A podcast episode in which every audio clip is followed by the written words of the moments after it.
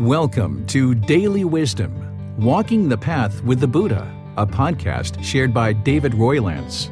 This podcast is dedicated to guiding you to completely eliminate the discontent mind and the suffering it causes by attaining enlightenment.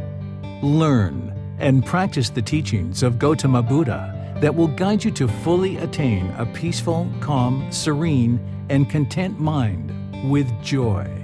To support this podcast, visit patreon.com forward slash support Buddha or visit buddhadailywisdom.com where you will discover a full range of courses, retreats, and online learning resources to assist you on the path to enlightenment. Now, here's our teacher to share more.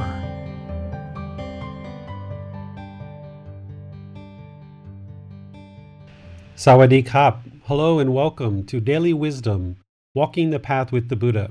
Today we're going to be discussing the three poisons, specifically what they are, how they affect us in our daily life, and the antidote to these poisons so that we can resolve these and eliminate them from the mind. Because on this path to enlightenment, it's very important that you pay special close attention to these three poisons and work to eliminate them. Because one who's attained enlightenment will have eliminated all three of these poisons 100%. So today we're going to be discussing this in detail because the three poisons really are so vitally important to understand as we get started here and understanding this path to enlightenment, where we're learning chapter 8, which is transforming the three poisons greed, hatred, and delusion let me just share with you guys what those three poisons are in more detail before we actually start talking about the remedy or the antidote. Most people speak of the three poisons as greed, hatred, and delusion. You might also hear craving, anger, and ignorance. The reason why is because there's multiple ways to kind of explain this, right? There's nothing that's really permanent there's multiple ways of speaking of this. And what I would like to share with you is kind of an overview of the three poisons. And then, depending on where your questions are, we can actually dive deeper into the three poisons. Essentially, greed, this first poison or this first poison of craving, is the central problem that Gautama Buddha discovered about the mind. This is where we see him talking in the Four Noble Truths about craving or desire or attachment, how the mind tends to hold on and latch on. And because of that, that mental longing, that strong eagerness that the mind has, we cause our own discontentness. It's because we crave permanence. The mind craves permanence until we train it otherwise it tends to hold on and it wants things to be pleasing. And because of this, we cause our own discontent mind. And it's not until we train the mind to let go and accept impermanence and recognize impermanence that the mind can be peaceful, calm, serene, and content with joy. Through eliminating all the mind's craving or desire or attachment, we essentially eliminate this first poison, but we haven't totally taken care of the problem, even though in the Four Noble Truths, this is the central teaching of the Buddha. The central teaching is that we cause our own discontent mind because of this mental longing, because of this craving for permanence, because of this strong eagerness for things to be our way. But let's take this understanding of craving or greed and deepen it even further so you can see how not only is it causing the discontent mind, but it's causing a lot of other unskillful and unbeneficial behaviors in your life. It's not just causing discontentness, but it's causing you to make other decisions that are causing problems in your life as well. Essentially, what this poison of greed or craving is doing is it's this burning desire, this unquenchable thirst for craving of objects, of things of our desire, that is a kind of longing for satisfaction, to be fulfilled in an outward direction, seeking fulfillment seeking happiness, seeking pleasures outside externally. And because of the mind's external seeking for pleasures and for satisfaction, the mind is actually becomes discontent because the mind might latch on to a certain thing, a certain object, a certain material possession, a certain relationship, a certain situation or circumstance. And because of that, the mind is just craving and craving and craving, and it wants that certain object of our desire. If we get that object, we feel that we're happy. We feel content. We feel somewhat peaceful. We seem fulfilled. But then that external object or that relationship or that circumstance or that job or that income or that house, that car, that boyfriend, girlfriend, whatever it is, we eventually acquire that potentially. If we don't acquire it, then the mind's going to be discontent. It's going to experience sadness, anger, frustration, all these other discontent emotions. So, if we don't get the object of our desire, if we don't fulfill our craving, the mind will be discontent. But if we do fulfill it, it will potentially be happy.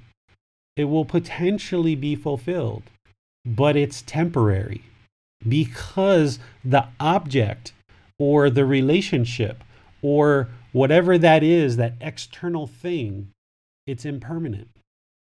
It's, it's not permanent, it's temporary. And that fulfillment that we feel, that happiness that we feel, it's completely temporary. It doesn't have any lasting fulfillment. So then the mind might crave and crave and crave, and it gets that particular object and it feels satisfied for a week or a few weeks or a few months, however long. But eventually, the mind wants this less and less and less, and then there's a new craving that comes up. And now we have this new longing, this new eagerness, this new strong eagerness for something else. And now the mind becomes discontent because we don't have that. So we yearn for it and we crave it and we work to get it. And then we work and work and work and we claw our way to get to that new object. And then eventually we acquire it where we don't. And then the mind becomes discontent if we don't acquire it. Or if we acquire it, then that eventually wears off. So let me give you an example. When we were children, we might have craved a bicycle really, really bad and we wanted that bicycle. We did everything we could to convince our parents to just get us that bicycle because we knew if we could just get that bicycle, we could play with our friends in the village or in the neighborhood. We could go different places. We could just have so much fun with that bicycle. We needed that bicycle so badly. And we thought about it on when we went to sleep, we thought about it. When we woke up, we thought about it. During the day, we saw our friends riding bicycles and we just yearned for this bicycle. Well, eventually, our parents potentially was able to buy us that bicycle, or maybe not, and we were just discontent. But if we were able to acquire that bicycle, it satisfied our desire for a period of time.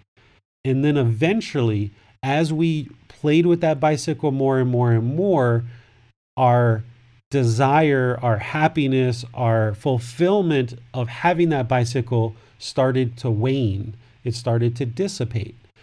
Maybe the bike got a little bit older, maybe we got bigger, maybe somebody else got a better bicycle than ours and the ego's involved, and now we want a better bicycle than them. But eventually, this bicycle didn't fulfill our craving anymore. And we decided we maybe wanted a motorcycle, or we wanted a car, or a skateboard, or something else. And our mind latches onto that, and it craves that.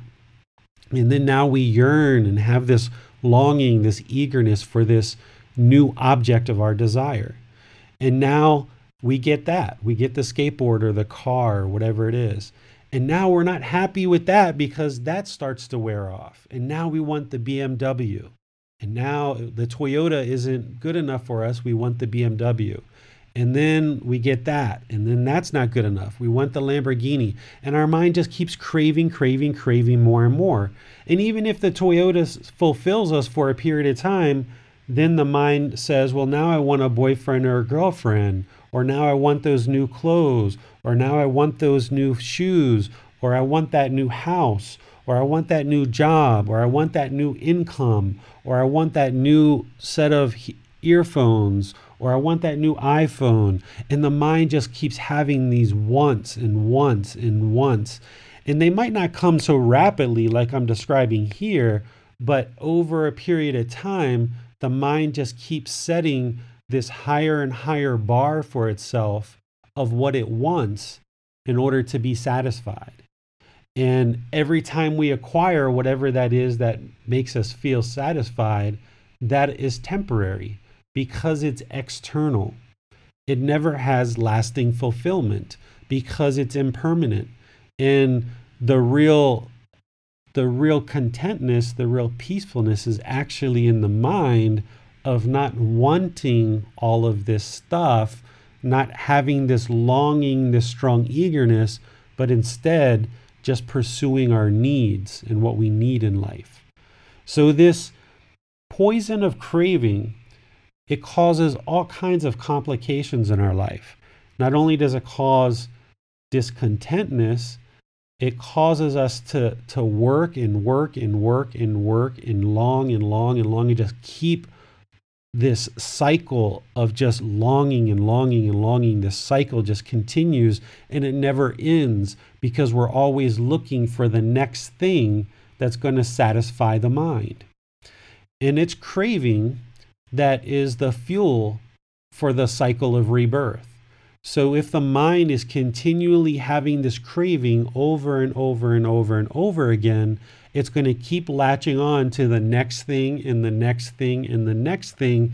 And if you get to the end of your life and you haven't extinguished this craving in order to attain enlightenment, then the mind's just going to keep craving and there's going to be rebirth because there's still craving in the mind.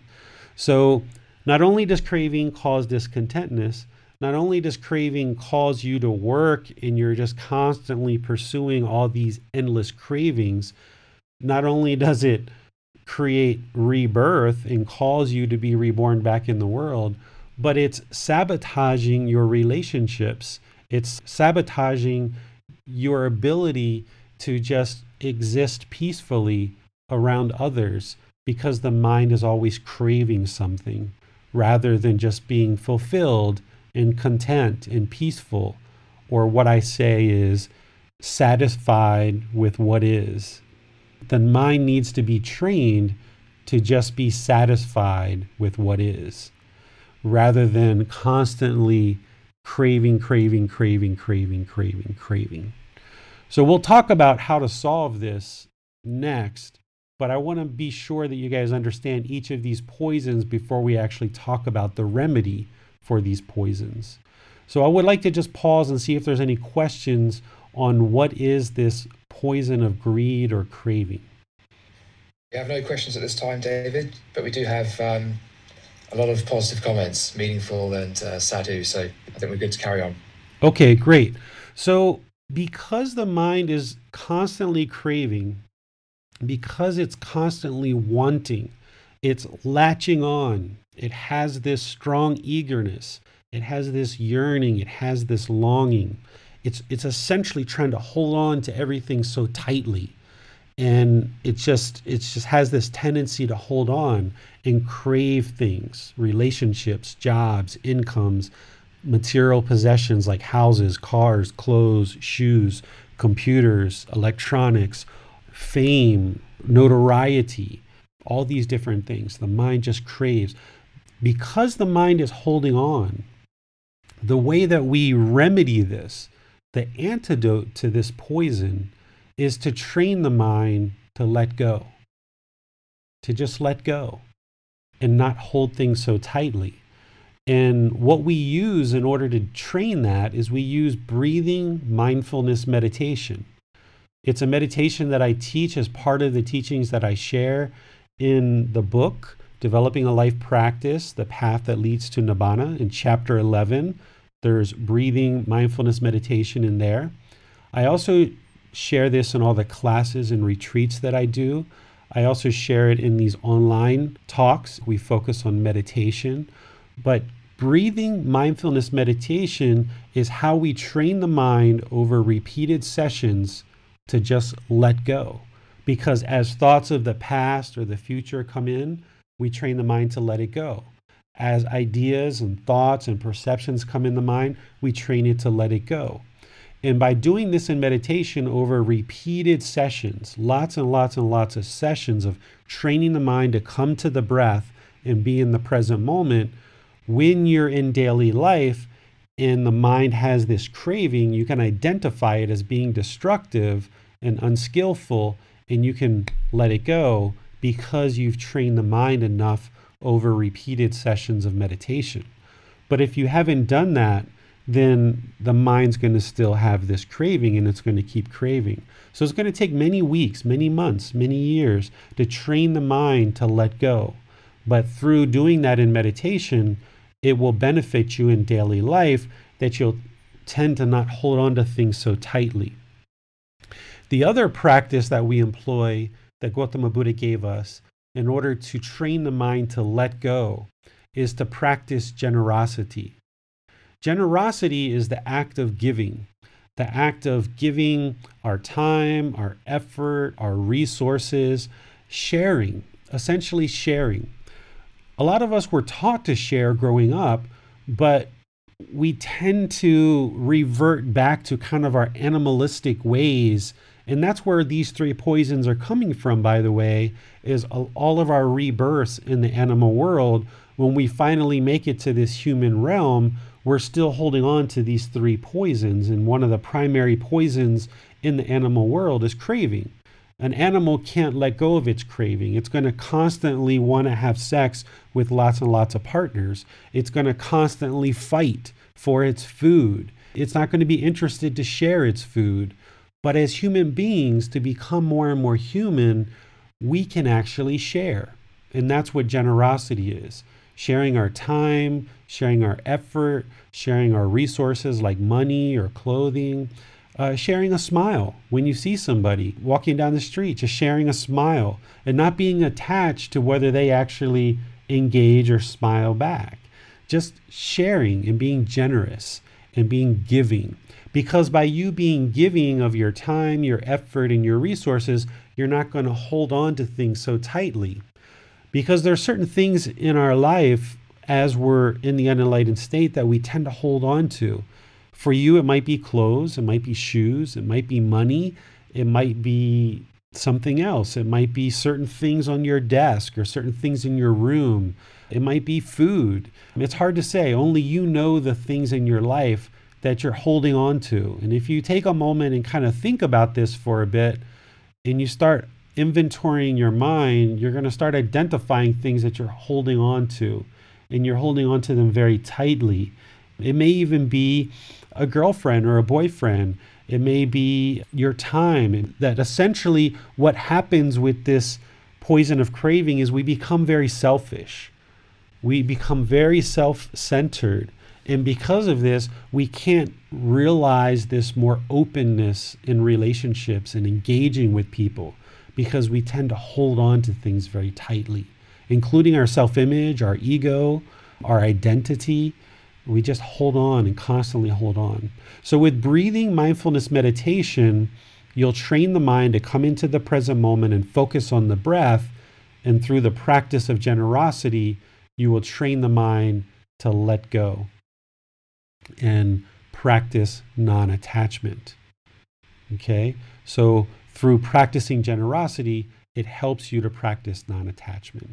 This first poison is utterly important and it's, it's a primary aspect of Gautama Buddha's teachings because it causes discontentness of the mind. Through eliminating it, you can eliminate the discontentness. This is essentially the Four Noble Truths. Not only do you eliminate attachment, but in attain more content mind, but you start to realize more openness with people around you and you eliminate the cycle of rebirth. So you need to eliminate this craving, this poison of craving or greed. Okay. The second poison we call hatred or anger.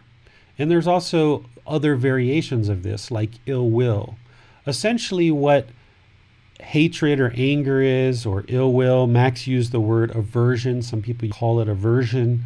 Essentially, what it is, is it's the way that we kind of deny or resist or push away things. We push away people, we push away our feelings. We kind of build this wall around us where we're kind of constantly looking for things that are bothersome to us. We become fearful, we become hurt. We have feelings where there's kind of like looking out for enemies around us and we're looking out for conflict. And we become very conflicted with other people and we become very conflicted with ourselves. It's when we push others away and we kind of identify this person as being displeasing because things that they say or things that they do or things that we see them do, we disagree with and they're not pleasing to our mind. So therefore, we feel like we have to push these people away. And by pushing them away, we get to kind of hold on to this sense of peacefulness, this kind of false sense of peacefulness that we're holding on to. This comes from the craving.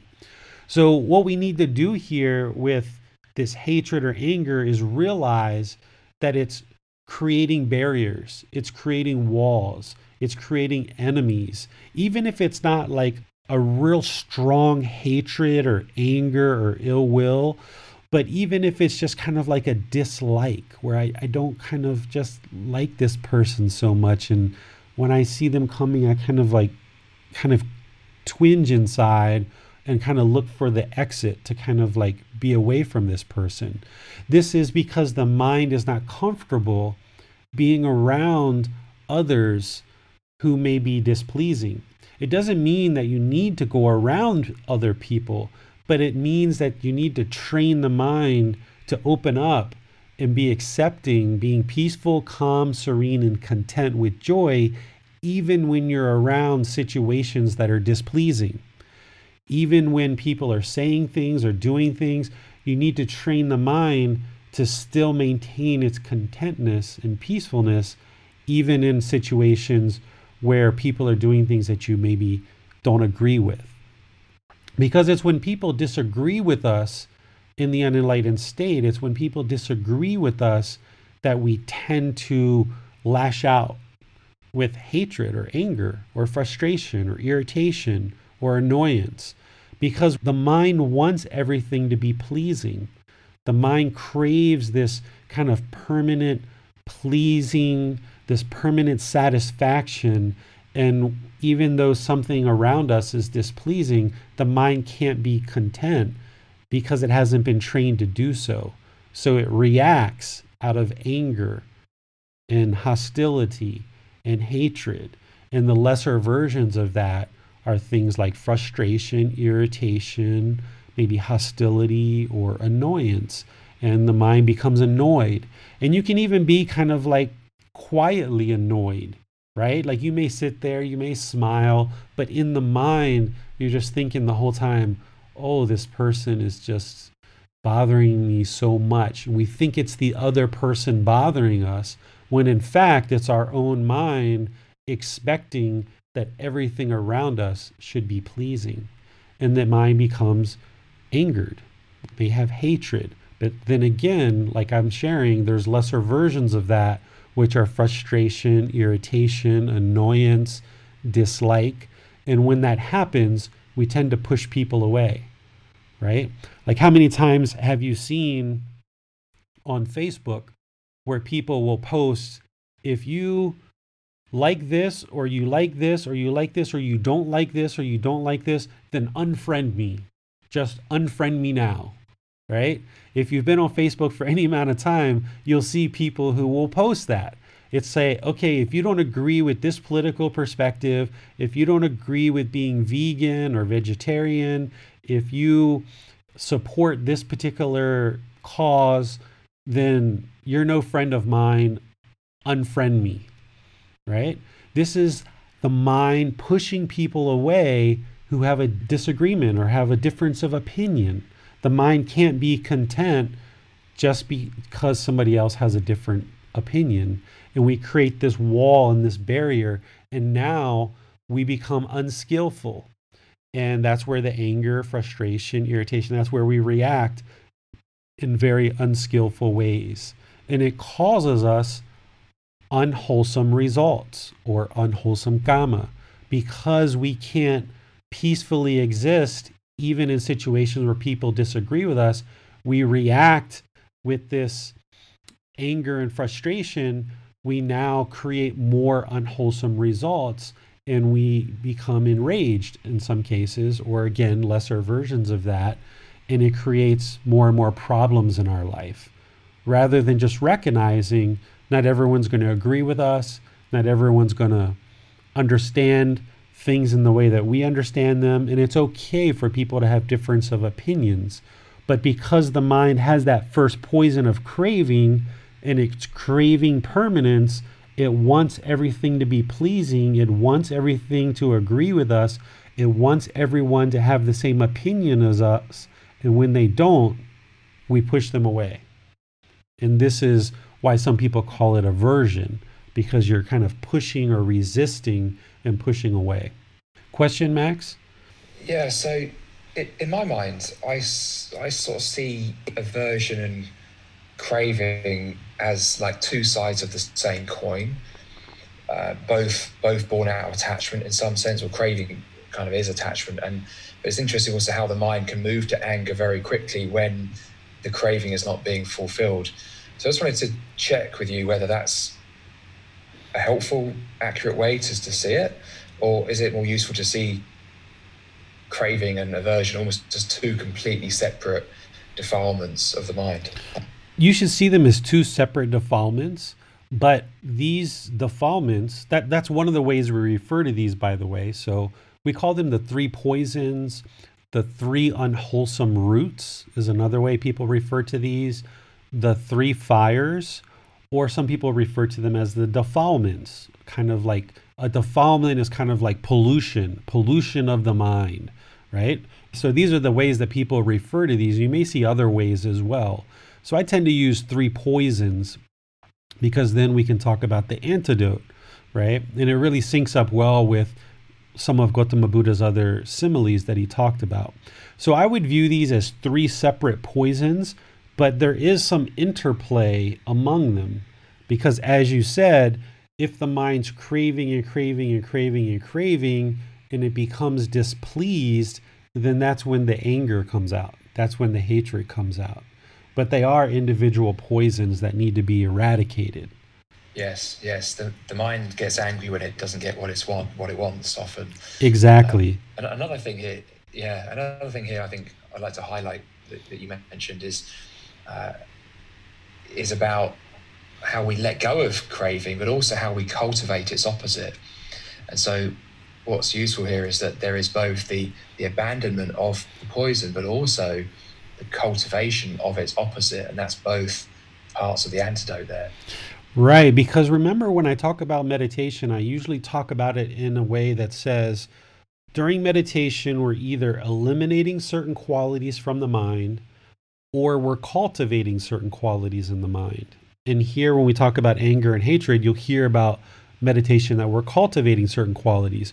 Well, not only in meditation are we doing that, but in our daily practice, right? This book is developing a life practice. In our life practice, we need to identify these unwholesome qualities of the mind and eliminate those. And we need to identify the wholesome qualities and cultivate those. So the poison of greed or craving, that is an unwholesome quality that we're working to eliminate. The wholesome quality that we're working to cultivate is generosity and non-attachment, right? Essentially that's what generosity is is non-attachment.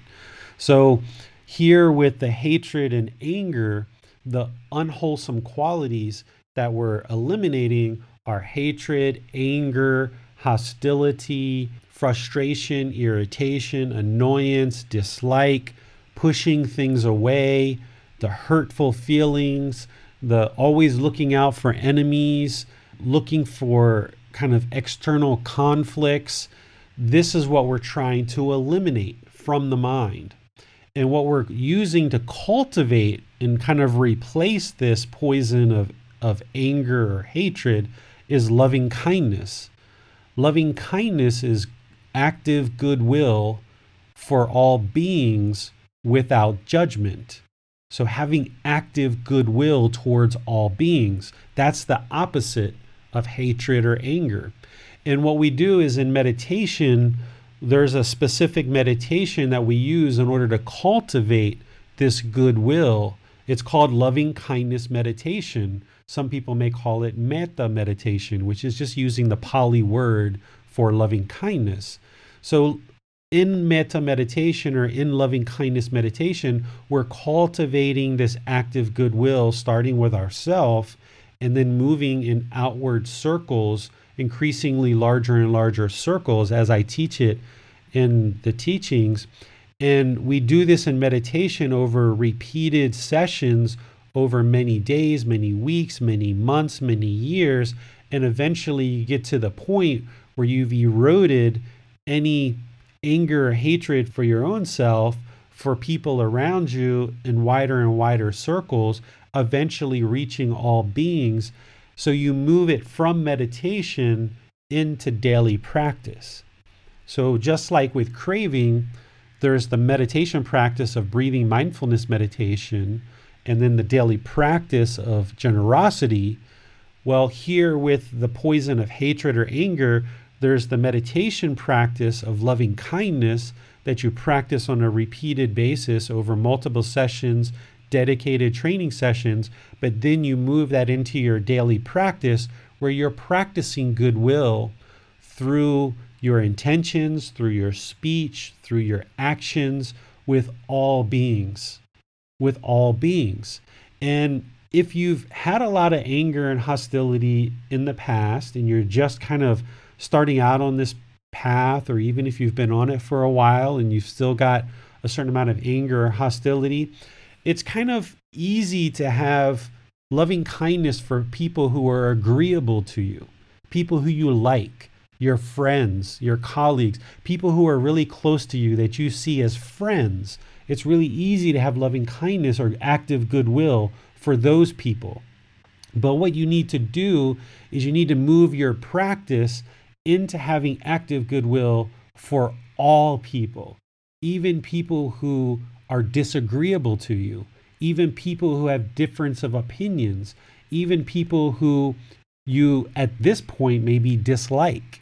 You need to have active goodwill towards them so you can move that dislike, that annoyance, that frustration or irritation, you can move that into active goodwill towards that person, even compassion. Compassion is concern for others' misfortune.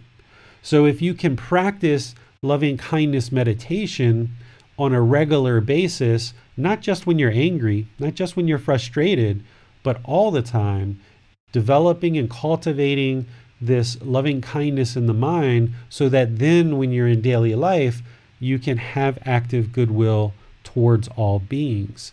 And this is what's going to work to eliminate this hatred and this anger. Just like with the Eightfold Path, the way to eliminate unwholesome karma is to produce only wholesome karma through the Eightfold Path. The way to eliminate these poisons is to only produce the antidote. So rather than dwell on the poison, yes, we need to work to eliminate that and identify it when it comes into the mind, but we need to actively cultivate this loving kindness and just fill up the mind and cultivate this loving kindness through meditation, but then practice it in daily life as well. And this is how you will start interacting with people who are even disagreeable to you or who have difference of opinions than you. You can still have active goodwill towards those people, and you'll see that your relationships will blossom. And you'll see in difficult situations where when someone maybe used to be angry or frustrated or hostile to you, and you used to be angry, frustrated, and hostile back, what you should realize with kamma is this isn't going to work. This isn't going to produce anything beneficial. This isn't skillful. It's not going to result in anything positive for you. So even when somebody's hostile and angry, with you practicing active goodwill or loving kindness back, we're not doing it in order to change them because they can only change themselves.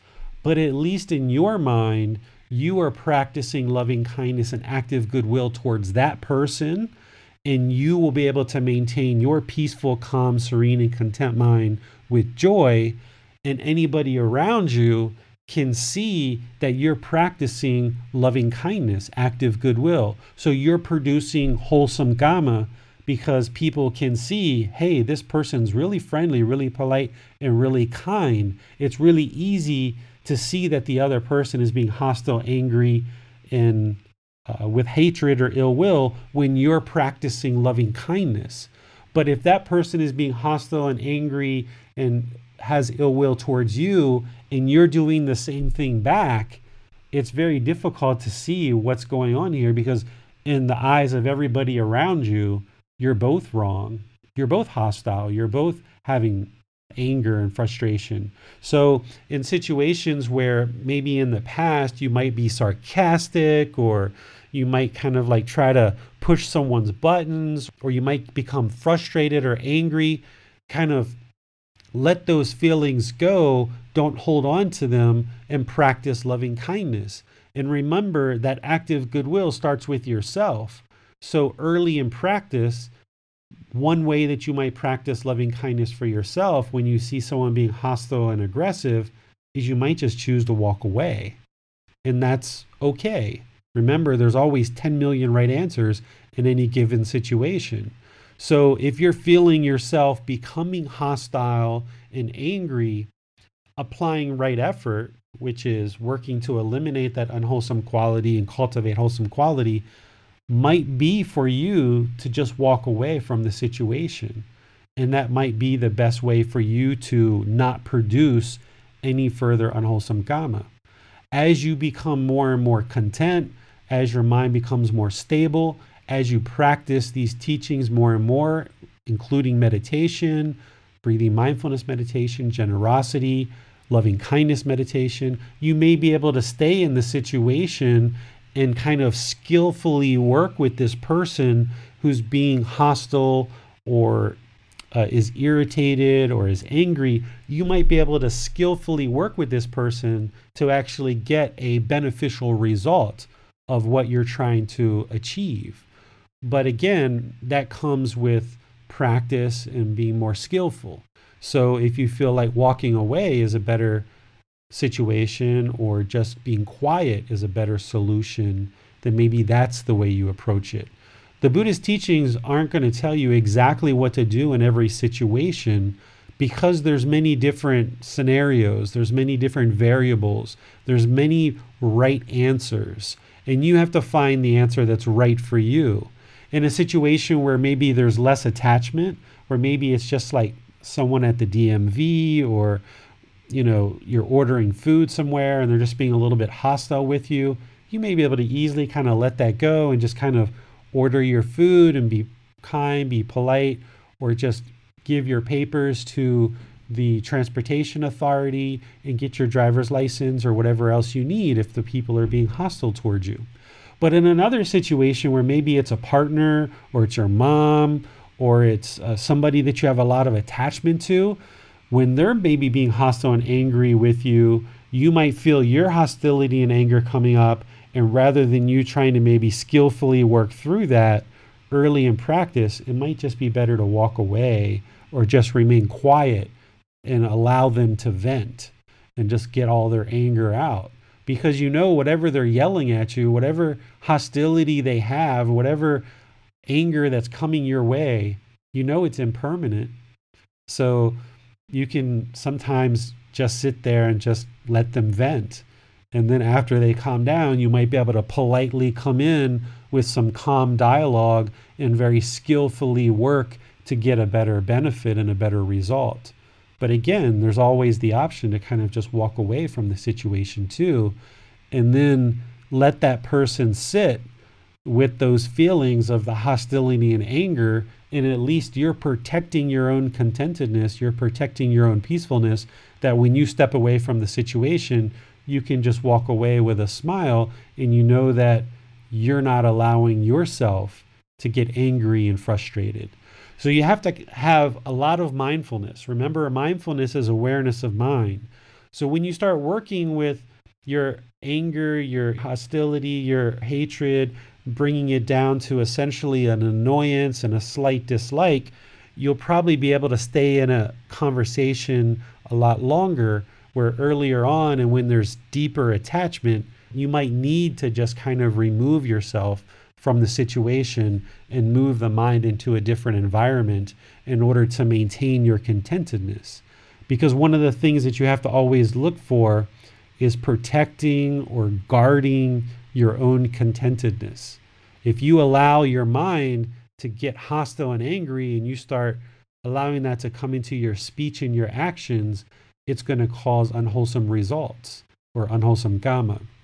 So if you have developed right mindfulness, which comes with breathing mindfulness meditation, which is part of the Eightfold Path, if you've developed right mindfulness or awareness of mind, then you can very skillfully work with right effort, which is applying skillful speech and skillful action. And some action might be just to say nothing and walk away. You can apply some skillfulness to start extinguishing this hatred and anger that you've been carrying around essentially your whole life that you're hopefully working to resolve at this point. So this is a big one. You know, this one really inhibits us from having this openness with all people around us.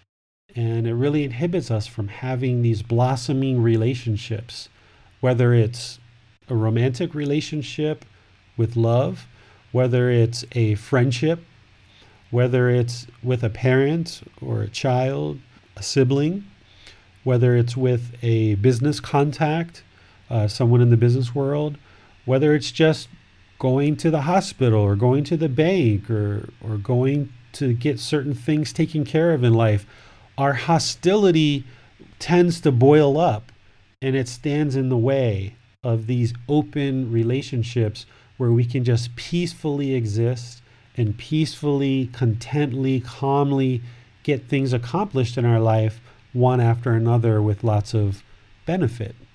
So, by eliminating this hatred, this anger, this ill will, this resentment, by forgiving people, not holding on to this trauma that we feel like has happened to us in the past, we can have these more blossoming relationships. And it doesn't mean that you have to absolutely be in love with every single person you see. You can still disagree with someone's speech or actions or how they interact and choose not to spend time with them and choose not to be close and around them.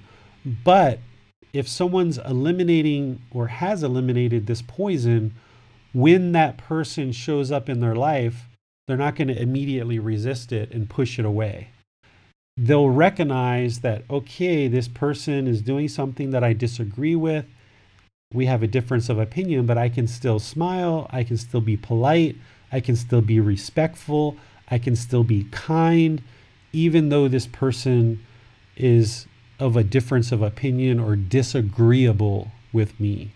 The Buddha talked about this. He talked about people who are disagreeable versus agreeable.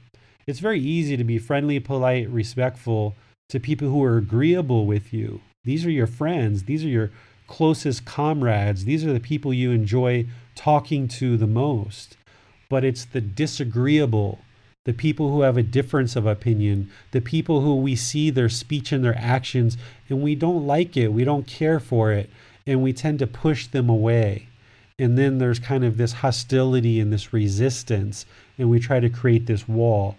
But someone who's eliminated this poison, whether they're someone agreeable or someone who's disagreeable in their presence, they can be just as polite, just as friendly, just as respectful, practicing right intention, which is harmlessness, practicing right speech, which is the five factors of well spoken speech speaking at the right time, speaking truthfully, speaking gently, speaking beneficially, with a mind of loving kindness, blamelessly, without blame, even when there's this person that we disagree with their intentions, speech, or actions. We can still practice right speech as well as right action and all the rest of the Eightfold Path.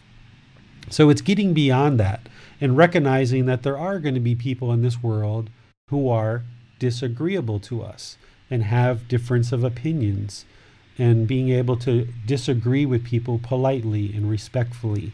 And in doing that, you will improve your practice. You will improve your ability to interact with all people, with all people, because the mind's not fearful, it's not neurotic, it's not looking out for enemies. And as soon as we hear something displeasing, aha, we react with our hostility and kind of confront hostility with hostility. Well, we know that never works. So if you lower that wall and you get rid of that hatred or anger, that ill will, that hostility, that resentment, then when people who are disagreeable to you show up in your life, you can be okay and you can be content and peaceful because you know this is impermanent, that this person in your life, they're not in your life forever. They're, it's just a temporary thing, and you just peacefully exist and be friendly with them, even though they may be angry or hostile or frustrated. Or maybe maybe they're kind and polite, but they just have a difference of opinion than us. And we can still be friendly, polite, and peaceful with them. So this is what a person who's working to eliminate this, this is how they're going to practice. And they're going to use loving kindness meditation to cultivate that for themselves and all beings. And they're going to move that into daily life through practicing active goodwill or loving kindness in daily life towards all beings. And that's human beings as well as animals as well. Right? Animals as well. Having loving kindness, active goodwill towards all beings, including animals. So, this third poison, the word that we usually use for this third poison is delusion or ignorance. These are words that are used in our language to talk about this third poison. And I actually disagree with these words. I don't feel that the way that we use these words today is what Gautama Buddha was using when he was describing this poison. And I think you'll understand why the more that I talk about it. I feel that he used the word or phrase unknowing of true reality. Because what this third poison is, is this delusion, this ignorance, or this unknowing of true reality, it is our misunderstanding. It's our wrong views of reality. Essentially, it's our misconception that other people are causing our anger, right? Until we understand the Four Noble Truths, until we awaken to the Four Noble Truths and we see it as truth, that we are in fact causing our own anger, our own frustration, our own boredom, our own loneliness, all this discontent mind this guilt, this fear, this shame, this irritation, this shyness, all of these discontent emotions that we're feeling and we're experiencing, we tend to blame other people for it. And it's not until we awaken to the Four Noble Truths that we realize, wow, we've been causing this ourselves all along, and we just didn't know it. Right? This is the wrong understanding or the misunderstanding, the wrong views of reality our misperceptions. This is not realizing that our unwholesome speech is actually causing harm in our life. It's not realizing that this natural law of karma, of cause and effect, or action and result, essentially the result of all of our decisions is karma. We're unaware of this. We're unknowing of this reality. We have this delusion, or some people say with this ignorance of these natural laws. We have this misperception. We have distorted views of reality. And this is the primary thing that keeps us in the unenlightened state. because we're unknowing, because we have this misunderstanding, because we have this false sense of reality, because we have these misperceptions and we think everyone else is causing us to be angry, then we're always trying to fix everybody else. And we go around and try to fix everyone else, but yet we still keep getting angry, right? Or we keep being angry or hostile. We keep having this unpolite speech, this disrespectful speech. We, we're still speaking in an ungentle way, and we don't understand why people just can't agree with us and see that our way is the right way. And then because they don't agree with us, we become more angry. So we essentially are causing our own discontent mind. And this is our misperception, our misunderstanding, our wrong views of reality. So it's not that we're truly ignorant, right? Because ignorance is like a derogatory term. This is like referring to someone in a derogatory way. So the Buddha didn't really refer to people that way because a fully enlightened person is going to look to have wholesome relationships with all people as best that they can. So a fully enlightened being, a perfectly enlightened Buddha, isn't going to refer to someone as ignorant or stupid because that's derogatory. Uh, an enlightened person isn't going to refer to another person like that. But referring to people as having this poison of unknowing of true reality, this is how I feel the Buddha spoke about this third poison, this unknowing of true reality, that we're misunderstanding. We don't know the Four Noble Truths. We don't know the Eightfold Path. We don't know about the five precepts. We don't know about the natural law of Kamma and how our own intentions, speech, and actions are actually causing harm to others. Therefore, it's causing harm to us. We misunderstand this. It's an unknowing of true reality. And the more that we realize these teachings, the more we learn them, the more we practice them, we develop wisdom. That's the antidote to this poison is by learning these teachings and practicing these teachings, you see the truth for yourself. You need teachers and guides to help you to observe the teachings or learn the teachings, but you need to independently observe them on your own through your own practice. And by doing that, you see the truth. You see true reality. If you've walked through this book or you've spent time with me to talk about the Four Noble Truths, and you see that you're causing your own discontent mind and you're working to resolve that, that's why you're in these classes, then you're understanding that, yes, I need to work on myself. So you're practicing right view. So you're starting to understand reality and you're gaining the wisdom of the Four Noble Truths. And then when you're studying the Eightfold Path and you're learning those teachings and you're putting them into practice and you're seeing them work for you and you're seeing, wow, this is working. The mind is awakening to this true reality. It's getting more wisdom and it's functioning in the world with more wisdom. It's more wise. And then you're learning about Kamma and this natural law of Kamma and how it's cause and effect and action and results. And if you're not seeing these things, that's why you need to ask questions through these classes or in the Facebook group or reach out to me individually, having a private conversation so that you can see these truths for yourself. Because remember, none of these teachings are based on belief. This poison is why belief is not going to awaken the mind because you have to see it's true for yourself. In order to get rid of this poison, you have to see the true reality for yourself. You have to see that the Four Noble Truths are indeed truth. You need to see that the three universal truths are indeed truth.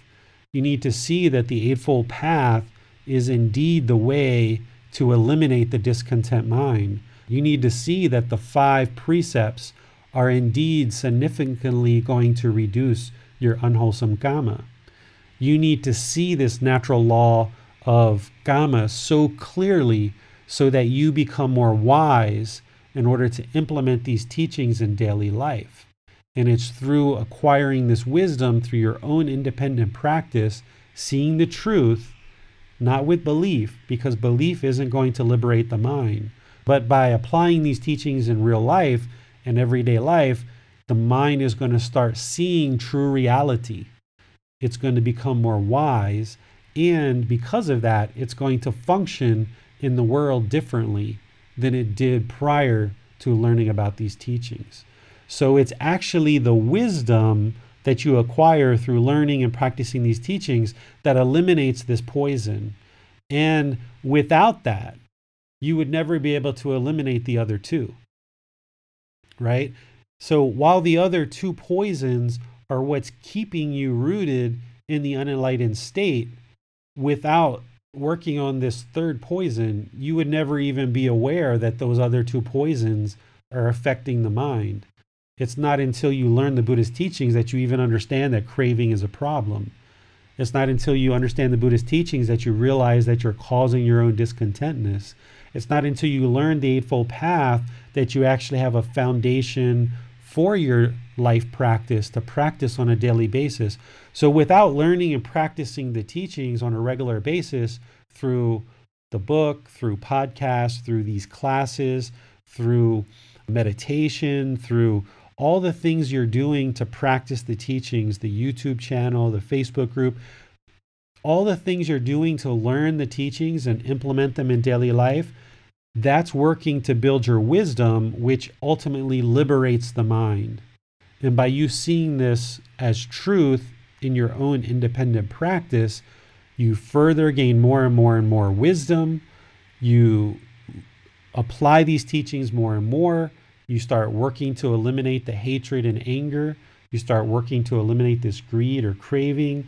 You start implementing more and more of these teachings, and the mind is liberated through wisdom.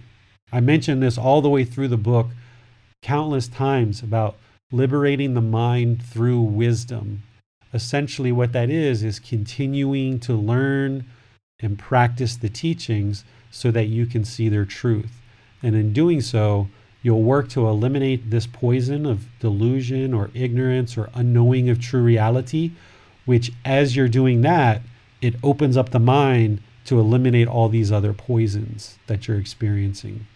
So, questions? So David, yeah, is there anything unwholesome or any unwholesome karma that can be created that does not ultimately originate from one of these three poisons? No.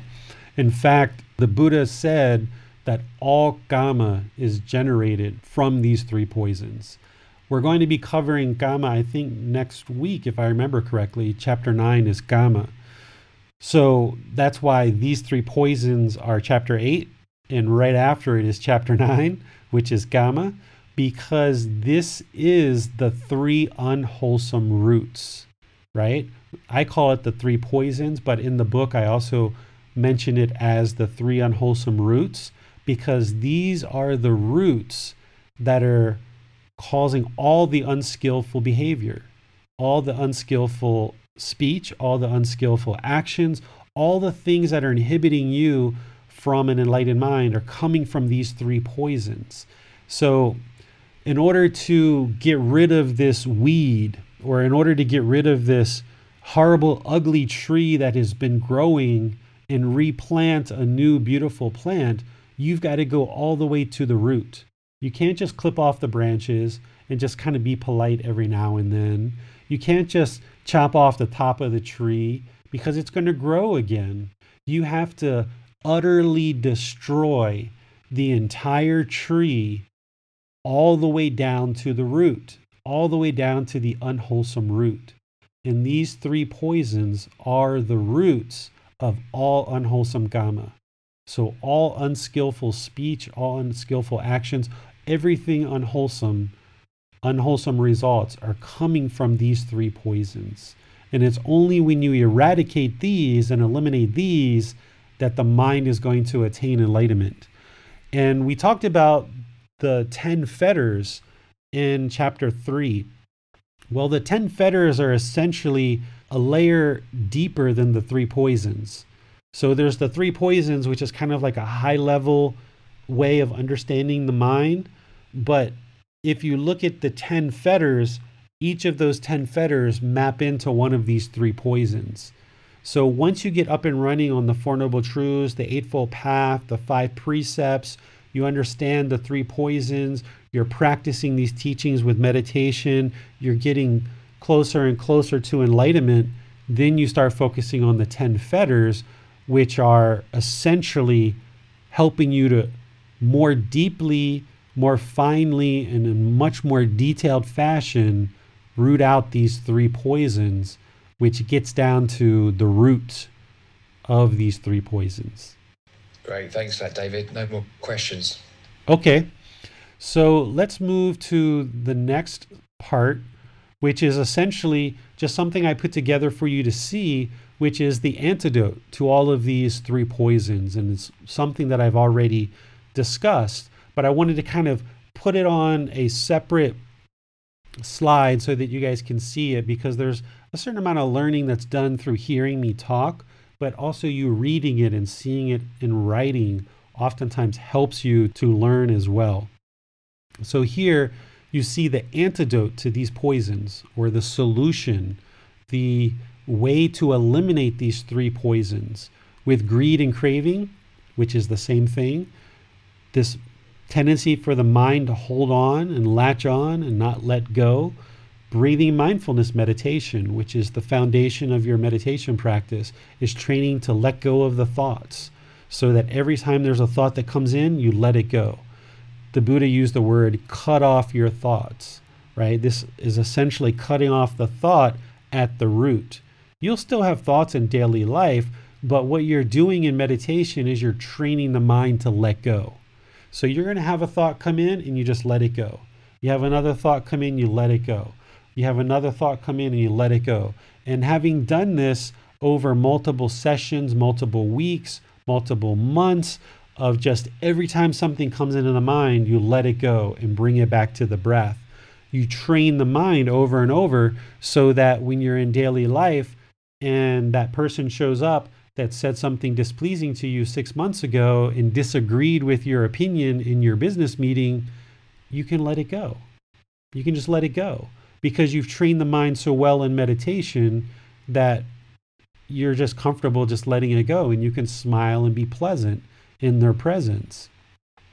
And the other practice here is the daily practice of generosity because generosity is the outward giving or sharing of your time, your effort, your resources, things of this nature. Your clothing, your food, your money, anything, right? Just sharing. Essentially, one of the things that the Buddha talked about in his teachings is he said, once you understand Dhamma, once you understand that every being that you encountering today at some point has been your mother, your father, your brother, your sister, or some other relative. Because of our countless rebirths, we've all been family at one time or another in some previous birth. Once you understand these teachings to that level of detail with Dhamma, with our previous rebirths, with, when you understand how the mind's holding on, he said that it's very difficult to sit down and eat a meal without sharing it with somebody else. It's very difficult for you to do that. So once you understand how much this holding on and this craving and this grasping and holding things so tightly, once you understand how much problem that's causing you in your daily life, then you're almost willing to kind of just let go of pretty much anything. But this is where the teachings of the middle path come in, right? Because if you just emptied your bank account and gave away everything to everybody that you saw, then you wouldn't have what you need to sustain your life. But also, if you held on to everything and you just hold everything so tightly, then the mind has craving and it's not going to let go. So, this is where you have to find the middle path is where is that middle, right? So, practicing generosity, and you'll be able to do that more and more in your practice. And then with this poison of hatred or anger, using loving kindness meditation. On Wednesday, essentially three days from now, I'll be teaching loving kindness meditation again. I've been kind of rotating on Wednesday breathing mindfulness meditation, loving kindness meditation, and chanting because these are the two meditations that every person needs in order to attain enlightenment breathing mindfulness meditation and loving kindness meditation. There's tons of other meditations out there, but these are the two primary that you need in order to attain enlightenment because these are the poisons that are keeping you in the unenlightened state. So you have the book, you have podcasts, you have YouTube videos, you have these sessions each Wednesday to come to and learn these two types of meditation the breathing mindfulness meditation and loving kindness meditation to cultivate active goodwill in the mind towards yourself and all beings. And after you've done that enough with me and you've learned enough and you've asked a lot of questions, you'll have developed a regular practice of these two meditations in your daily life so that then, in addition to the meditation, you're practicing loving kindness in daily life because you can't just meditate your way to enlightenment. You can't just do breathing mindfulness meditation and loving mindfulness meditation because everything's going to feel great while you're sitting, laying, standing, or walking. You're going to feel really great in the mind, but you have to bring that with you in daily life. And that's where you're practicing generosity and loving kindness in daily life. So you need to bring it with you. We cultivate it, loving kindness in meditation, but then we bring it with us in daily life and practice it around all beings. In meditation, we practice letting go of the thoughts, letting go of the past, of the future with breathing mindfulness meditation. And then in daily life, we practice generosity and sharing with things. Even you've got a bag of chips, just offering somebody a bag of chips. Or, or, or one of your chips in the bag, right? You don't even have to offer the whole bag, but just kind of making a habit of just offering somebody a chip. And if they take two or three chips, being okay with that, not having an expectation that they only take one, right? Just here, would you like a chip? And just sharing with people. So you need to practice these. And then this third poison of delusion or ignorance or unknowing of true reality, continually having a practice where you're working to learn and practice the teachings whether that's sitting with the book regularly and learning, reading the book regularly, whether that's coming to these classes, whether it's listening to the podcast, whether it's watching the YouTube videos, whether it's taking the quizzes, whether it's asking questions in the Facebook group or during class, whether it's coming to live classes here in Chiang Mai or retreats, essentially building a regular kind of trickle of this gradual learning where you can gradually learn the teachings, apply them in your life, and gain more and more wisdom. Because it's that wisdom that's going to liberate the mind to become enlightened. Because one of the things that Buddha used to do, rather than just always refer to people as enlightened, he used to talk to people as wise. He would say, It is wise to do this or a wise person would do this. What he's saying is an enlightened person will do this. So he didn't always say an enlightened person will do this, an enlightened person will do that. But throughout his teachings, whenever you see him talk about a wise person, what he's talking about is an enlightened person. So the way that you become wise is you gain wisdom.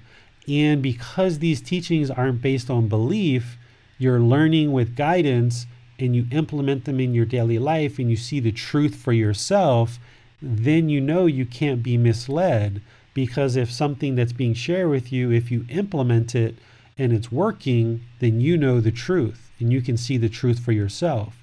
But if you implement it and it's like, hey, this teaching doesn't make sense, it doesn't connect, and you've asked a lot of questions and you can't get clarification on it, then you know that that tr- teaching isn't truth.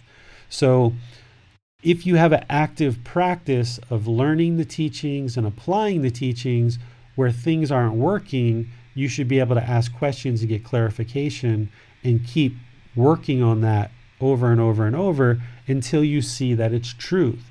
And if you don't see that it's truth, then you can discard it. But I'm pretty sure that there's nothing that I'm going to share with you that you would discard because I know everything that I'm teaching is truth because I've like I said in our last class, is everything that I'm teaching you is from the Buddha's teaching, the source of his teachings in the Pali text. I've practiced it myself to see that it works. So I have my own practice, my own experience that it works. I've taught it to other people and it works for them, and I see it working for them, liberating their mind. And when I talk to Thai people and, and monks or Bhikkhunis within this tradition, they confirm that what I'm teaching is the same things that they've learned and what they teach or that they've learned from monks that they consider to be enlightened. So I've confirmed everything that I share with you in these four different ways. So if there's something I share with you that for some reason it's not quite working or it's not quite setting right, that's where you have the opportunity to ask questions and clarification through the Facebook group, through these classes, through in person classes, through one on one talks if you'd like to talk one on one, because you need to receive guidance. But then, because you don't believe anything that I say, you need to implement it in practice and see the truth for yourself. And by seeing that truth, then you know it's true and you have more wisdom. It's just like Santa Claus, right, Max? Once you right. once you at one time you believe that Santa Claus existed, but then you got the wisdom to know that he doesn't exist, and now nobody could ever convince you that Santa Claus ever exists again. So the same thing is I share these teachings with you, you don't believe them, you put them in practice for yourself, you see the truth, and now you have the wisdom, and no one could ever convince you again once you have the wisdom, no one could ever convince you again that other people are causing you to be angry. If you see the truth of the Four Noble Truths, if you've awakened your mind to the point that you understand that you're causing your own discontent mind and you can eliminate it and you eliminate it through the Eightfold Path, if you see that utterly clear, then you have that wisdom and no one could ever convince you otherwise. This is where the Buddha described an enlightened mind as being unshakable. Because once you gain the wisdom of these teachings and you see it to be true for yourself, the mind becomes unshakable. Just like with Santa Claus. I could never convince you that Santa Claus exists. I don't care how much I talk about Santa Claus. I don't care how many Santa Clauses I show you in the mall. I don't care how many presents I put under my tree, how many footprints in the snow that I show you. You'll never, ever, ever believe that Santa Claus ever exists because you know the truth for yourself and you have that wisdom. But now you need to do that with all of these teachings so that you have the wisdom to eliminate this delusion, this ignorance, this unknowing of true reality, eliminating this poison so that the mind becomes unshakable and you know the truth for yourself. You don't believe me, you don't believe the book, you don't believe any teacher. You want to see the truth for yourself. Okay, you'll listen, you'll receive guidance, you'll take in the teachings, but you need to see it for yourself as truth. That's how you gain wisdom. That's how you get an unshakable mind. Even when I was studying the Buddha's teachings, which I felt are a very reliable source with all the source texts that I have, even though I knew that it was a reliable source, even though I felt like these were absolutely the words of Gautama Buddha, I didn't believe any of it. I put it into practice and saw that it worked for myself. And that's how the mind becomes unshakable to know the truth. Okay?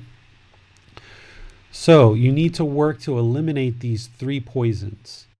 These are greed, hatred, and delusion, or craving, anger, and ignorance, or unknowing of true reality.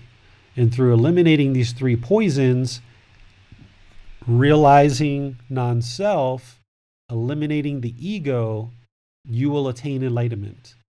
And in order to do that, you need to dive deeper into the Four Noble Truths, the Eightfold Path, the five precepts, the three poisons. You need to understand the 10 fetters and a lot of other things along the way. But as you're doing that, you're gaining more and more wisdom, and the mind will awaken slowly, slowly, slowly, and gradually. This is why if somebody ever tells you that the Buddha attained enlightenment in an instant, you know, no way. He had realizations over the course of his entire life, but directly for those six years that he dedicated time and effort to, he had realization after realization after realization that his mind became more and more wise and it gradually awakened to these teachings. Just like you gradually wake up in the morning, when you're waking up in the morning from a, a deep sleep, your mind's going to gradually awaken to these teachings more and more. Okay? Any questions? Yes, we have a question from Bill. So Bill asks, how does one resolve the problem that comes up when during this time of the pandemic, seeing the suffering of friends that aren't able to work and are un- unable to practice generosity? This causes me great sadness and worry for others. Mm-hmm. Yeah, so this is there's a couple things there in your question, Bill. You know, with them not being able to practice generosity, that's just where they are right now, right? Because that's the middle way. We have to find the middle. And remember when we talked about the middle way, I talked about how it's always changing, right? It's kind of like ebbing and flowing. So what the middle is today might not be what the middle is tomorrow. So maybe a month or two ago where they had a lot of wealth, they had a job, they had a consistent income, maybe they could be more generous with their time, their effort, and their money and they were able to practice in a certain way and they found the middle at that particular time where now because of impermanence everything's changed and now they have to find the middle again right? And this is where people can have a lot of problems because if the mind is holding on and craving what they had in the past and they keep practicing the way that things were in the past and just giving, giving, giving, giving, or kind of expecting that the salary is going to come, then they can get into a lot of debt. So, this is where the mind has to recognize that it's in this period of change and they need to kind of maybe pull back and find the new middle where their middle a couple of months ago in terms of generosity was different than where they are now. So that's one part in terms of practicing generosity. You always got to find the middle and realize that that's going to always be changing because of impermanence. The other part of your question about maybe the mind being sad or frustrated or discontent or irritated about seeing your friends not have an income or suffer because of the current condition of the economy and the pandemic that's going throughout the world this is the mind, you know, expecting that our friends are going to always be in a, a good situation and wanting to see them be in a pleasurable situation. This is the mind not being comfortable with seeing displeasing things and the mind not realizing that this is just part of Kamma. This is part of our decisions. That's why when this pandemic hit, the first thing that I kind of shared with everybody is the cause. Why is this pandemic here? Well, we caused it. We caused it because we chose to have markets that sell animals and living beings, and we choose to eat these living beings, and we came in close contact with these animals, and the virus came into the human world. So, this is our kamma everything that we're experiencing with the economy, with the quarantine, with everything that we're experiencing, it's our kamma because we have individual kamma, but then we have a collective society kamma as well. So we can only improve our own kamma as an individual. But essentially, what your friends are experiencing and being out of work and not maybe being able to provide for themselves as they could in the past, this is their kamma. It doesn't mean that they were directly related to the transmission of the flu or the coronavirus from the animal to the human. They weren't the first person that that happened to, but as a collective society, we have been having business and living beings. We have been eating meat and we have been killing living beings. And this is our collective kamma that we're now experiencing as part of this. So you have to get the mind comfortable with seeing karma play out and realizing that the world is not going to be a perfectly peaceful, calm, serene, content, joyous place, that there's going to be problems in the world. And there's only so much that you can do to resolve that. All you can really do is focus on your own practice and share these teachings if you like with other people and have them learn because the more people that learn these teachings, the more that this spreads throughout the world, the more that we can all clean up our individual karma and our collective karma. So, this is just your mind being discontent because it's holding on and it's wanting to see your friends be in the same situation as they were in the past. But this is a new situation, it's a new moment in time, it's new situation, it's a new variables, new environment, and they don't have as much money, they don't have as much resources, they don't have the same things accessible to them as they did in the past. And that's just impermanence. And the mind has to get comfortable with that. Thanks, David. I think when a lot of people think of generosity, we maybe think that we have to give money or at least some kind mm-hmm. of kind of resource. Yeah, something that you mentioned earlier actually is that's not at all the case. We can give anything. We can give our energy, our time, goodwill, yeah. smile, exactly. opportunity for someone to talk. There's all manner of ways we can give our generosity. Exactly. Like Max is practicing generosity here, right? Like every week he joins and he does this moderation. He doesn't have to do this. He's not getting compensation for it. He's not getting paid for it. He's sharing his time and his effort to create a better learning environment for all of you guys.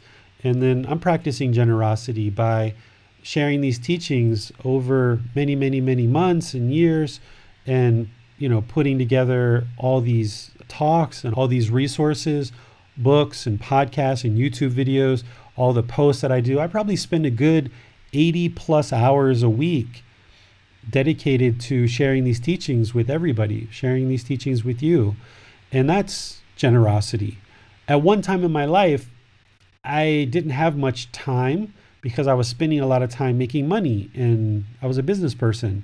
And at that time, I had a lot of money, so I used to share a lot of money with people, with the temples, with my employees, with friends, family, with other people. I used to share a lot of money. But now I don't have much money. I have hardly any money. But what I have is I have time. So I share my time and my effort. And I share that in as large a quantity as I can. But then I have to find the middle and I have to spend time for myself. I need to spend time with my son, you know, and other efforts that I have. So, yeah, there's lots of ways to practice generosity. But I was thinking in, in Bill's question, you know, I know Bill is from America. From what I saw, there's a lot of Americans that are even having trouble just finding food because the, the grocery stores are out of stock, right? And let's talk about that and use that as an example. Here in Thailand, our grocery stores aren't out of stock.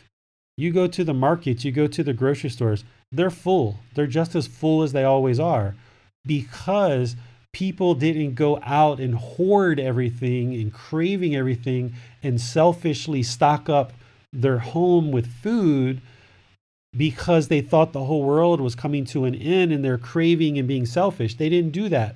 But because of America and just because people aren't practicing these teachings, they're not aware of them, and I think a lot of people are looking at this pandemic like a snowstorm that a lot of people went out and kind of cleared the shelves, from what I hear, I don't know, cleared the shelves of grocery stores. And now people are stocked up and they're kind of very worried and fearful if they're actually going to have food at a certain time because everybody's hoarded.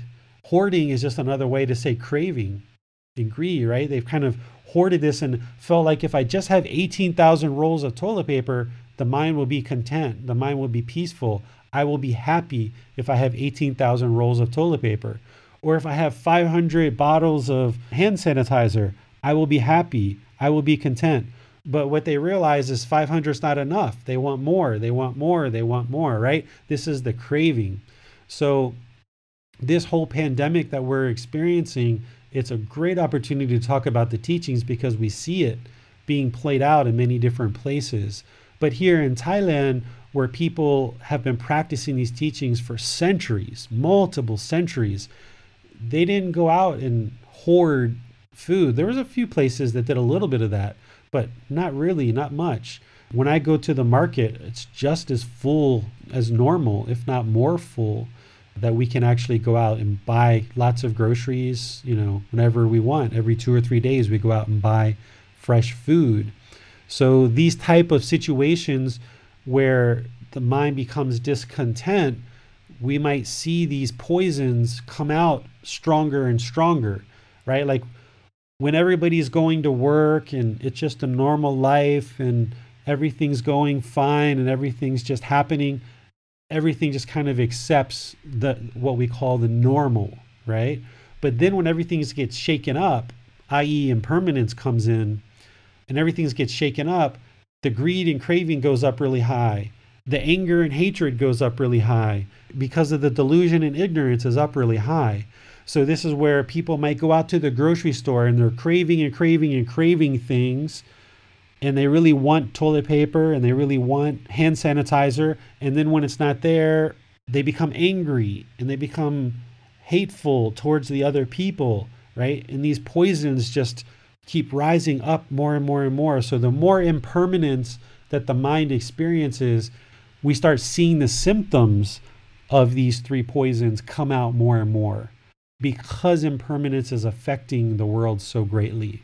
And that's what we're seeing right now in the world with some people. We're seeing these three poisons, the symptoms of them, but then also people who are practicing these teachings more, not just Thai people, but even in America, you see some people throughout the world who are being more kind, more peaceful, more friendly, more generous. They're sharing their time. I've seen celebrities that are buying fabric and cutting up fabric and sewing face masks for the public or for healthcare workers, right? So you'll see people who are really deep into the darkness and in the unenlightened state with these three poisons drastically affecting the mind. When something heavy like a pandemic hits, they're going to have symptoms of those three poisons.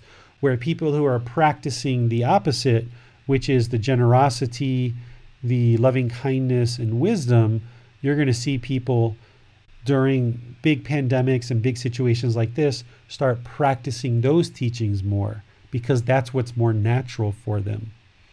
So you'll see during problematic times that people will practice whatever is in the mind. That's what will come out.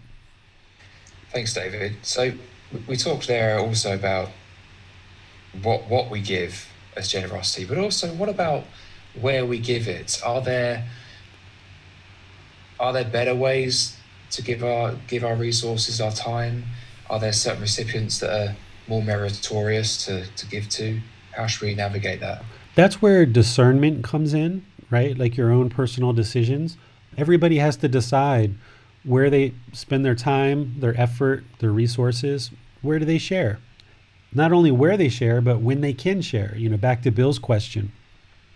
Because we may be in a position where we can share very generously at one time in our life, and then other times we may have to move that from like where I used to share money a lot, I now share my time and my effort.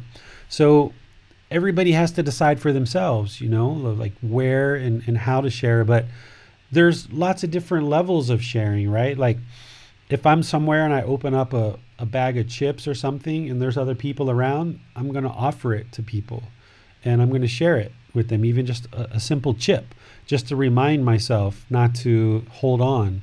That's one level of generosity. And then there's, you know, okay, digging into our our resources, our, our reserves, our, our money, our our our food, our our supplies, and sharing those with people. Uh, so there's different levels of sharing, and there's different types of places where we can share, and that's where you have to decide for yourself where is the right place to share and when would be a good time in terms of what resources you have available. And this is actually interesting because I was actually planning to ask you guys for your support at the end of this talk. I'm actually working on something now. I'm looking to turn this written book into an audiobook. And I would like to ask for your support if you guys would be willing to provide donations or some type of help in order to help me turn this written book into an audiobook because I would like to share it with you guys in audio. And a lot of people have asked for that. And if you're able to share, I have different ways that you can do that through Patreon or through PayPal as a way for you to practice generosity and help me to continue to support you guys. Because what I do is I spend my time, you know, about 80 hours plus per week, and I also spend my money to not my money, but the money that I acquire through other means. I spend it on like the Zoom membership. You know, this is about almost 5,000 baht a year for, for me. I spend money for the broadcast to actually broadcast this out to Facebook. I actually purchased a, a service to be able to do that. I purchase all different types of resources to be able to offer these teachings to you and spend my time. So I thought that maybe this might be a good time to seek your support to actually uh, support me to continue to support you. Thanks, David. So, I, I for one, certainly very grateful for everything you've done, all the generosity you've given. I've benefited hugely from your guidance, and and also as a, a Patreon patron, I, I'm seeing you put those donations to very good use. So. I'm also very keen to see this audiobook come into fruition, and I'll gladly donate. So um, I think that's going to be a really, you know, I think it's a really beneficial project that will help a lot of people. So I, I want to donate 150 pounds towards that. Um, Thank to, you, to, thank you, Max. that recorded. It's I, I, wish I could wish I could give more really, but um, but like I say, I think that's from my perspective a very very wholesome use of funds because I know that it will go towards something very helpful. Yeah, for me, what I've done is, you know, at one time in my life, I made uh, about um, about 80,000, 100,000 US dollars a month at one time in my life. And I was living at a certain uh, level with that income. And over the years, I've slowly transitioned that where now I live on about three or four hundred dollars a month. The way that I've set up my life is very simple living, very basic, just food and clothes and water. I don't really need medical stuff, but just very simple life. Three or four hundred dollars a month is all it takes to support me, and that allows me to spend the amount of time that I do to devote to supporting you guys with these teachings. Whereas before, when I was in the business world and living that certain life, I would have never been able to spend the amount of time that I spend now. So now, because I've transitioned my life to the way it is, I can live very, very meagerly, very small amount of money. So any donations that are provided to me, they can really be put to good use here in Thailand. For example, this studio that I'm working with to, or that I would like to work with in order to do this audiobook, the service there is, is very minimal compared to what I would need to pay if I was living in America. So I need to pay about 800 to 1000 US dollars to turn this into an audiobook. And if I was in America, it would be about 3,000, 4,000 US dollars to do that. So just by physically being here in Thailand with the cost of living being so low, by me adjusting my my way of living, by having access to people who can do things for me at very little cost, something like 150 pounds max, that goes a really long way to helping me to support you guys and offer these teachings the way that I do. So I, I have set up Patreon and PayPal for you guys to be able to share if you would like and be generous to share even just $5 a month or $10 a month to be able to support these type of efforts and all the donations that you give me I use them directly to help more people spread the teachings either through advertising for classes or printing materials or doing the audiobooks or doing all the different things that I, I do, I use these resources and these donations to help me to help you guys. So that basically it's like it's kamma, it's coming right back to you. So by you donating to me, I actually put it right back into supporting you guys and developing more resources. So this is kamma that it, it just comes right back to you. So thank you, Max, and anyone else who decides to contribute through Patreon or through PayPal. I appreciate your your donations. Thanks, David. Yes, mm-hmm. I really think this audio book will be a great thing to have, and also another way that people can find the teachings that can discover you, uh, searching for books about Buddha's teachings, for example. Audio is a way that a lot of people like to consume content these days. So I think it's a really viable, uh, fruit, um, wholesome project to be involved in. Yeah, and while we're talking about Kamma as it relates to generosity and giving, I would like to talk about that for a second because, you know, we talk about by giving, you know, it comes back to us, right? And I kind of gave you one example of that here. But let's just say that I'm not involved. Let's just say that, let's say you donate your time to a uh, an animal shelter, or you donate some food to an orphanage, or you donate some clothes to something else, right? So sometimes we have a hard time seeing how does that actually benefit us well if you understand generosity and that that by practicing that it actually reduces your mind's craving it reduces your holding on it reduces this tendency of the mind to hold on so tightly by you giving your time effort resources it actually benefits you because you're training the mind to not hold on so tightly so do you see that kamma how that comes back to you, right? Like in my situation, if you donate money to me, it's coming right back to you in teachings, you know, like you can kind of see that very clearly. But if you gave clothes to an orphanage, you might not see how that comes back to you. But the way it comes back to you is through you practicing generosity, it's removing and helping you to eliminate this craving, this natural tendency for the mind to hold on. So that's the benefit in the way that it's benefiting you. But when you actually give, you should be giving without the expectation of anything in return. Because if you're giving with an expectation of something in return, then you've kind of negated the whole intention of actually giving in the first place. I remember one time, probably a good 10 years ago, I was at a temple in America, and a Thai lady comes up to me with her American husband and says, she says, I've seen you here and I know you're practicing the Buddhist teachings. I want you to explain something to my husband. I just can't explain it to him. And I was like, Sure, I'll help you. What is it? And I go and talk to her husband, and her husband says, You know, I've given money to the temple, and I understand this Kamma that if I give money, I should be getting something in return. But I've given $2,500 over the last however many years and I haven't seen anything come back to me at all.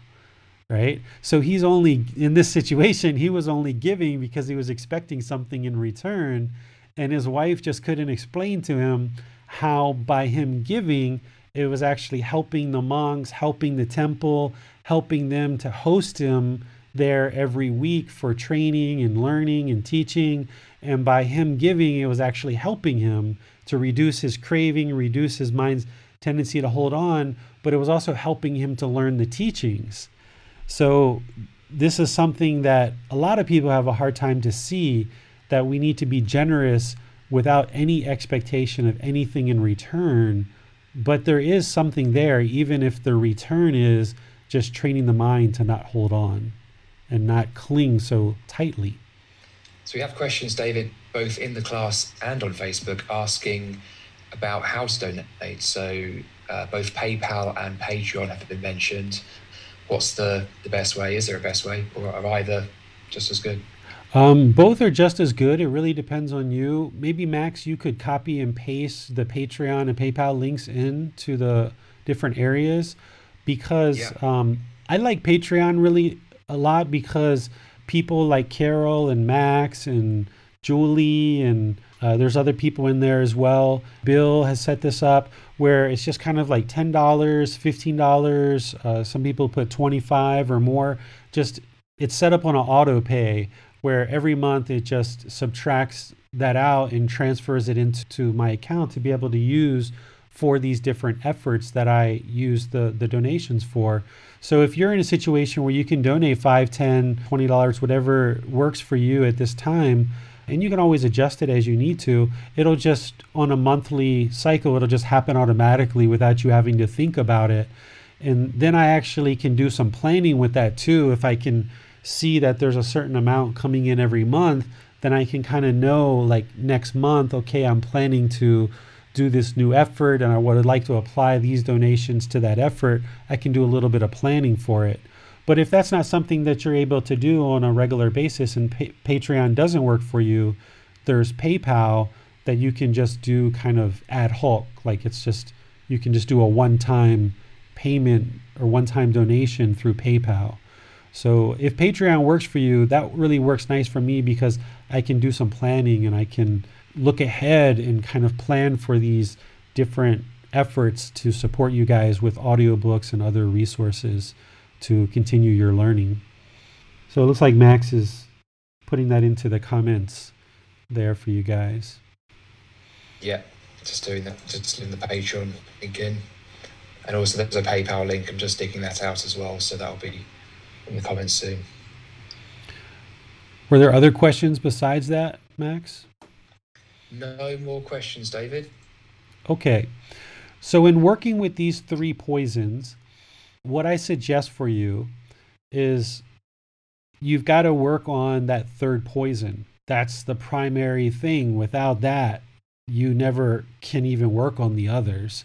So, that third poison of delusion, ignorance, unknowing of true reality, you need to have a regular practice whether it's once a week, twice a week, three times a week, whatever it is, sitting down with the book, sitting down with a podcast, with a YouTube video, coming to these classes, whatever it is for you, whatever works for you, and only you know what that is. Maybe it's all those things, right? The quizzes, all these different resources that I've made available for you guys. You've got to have a regular practice of taking in the teachings, gradually taking those in, applying them in your daily life and seeing the truth for yourself and getting wisdom, right? So you've got to work on that and you've got to make sure you have something regular set up for that. And I've set up all these different means for you guys to be able to do that, right? Facebook, YouTube, podcast, quizzes, in person classes, online classes, audiobooks coming hopefully soon in a few months once I get enough resources for that all these different mechanisms and ways that I'm kind of making available for you to bring in the teachings, right? So you've got to work on that third poison and make sure you've got something standard set up on a regular, repeated basis to take in the teachings and get help as you need, asking questions, either one on one or in a group setting like this. Then, as you're learning the teachings, you should be practicing breathing mindfulness meditation with generosity, and you should be practicing loving kindness meditation with loving kindness in daily life.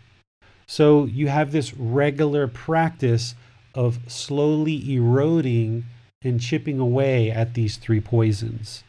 And the more that you do that, the more you're going to see that the quality of the mind is going to improve, the condition of the mind is going to improve, things that once made you angry and made you really frustrated are going to kind of go down to being kind of irritated to annoyed to oh, I kind of didn't like that too much to hmm I feel completely fine like that didn't bother the mind at all.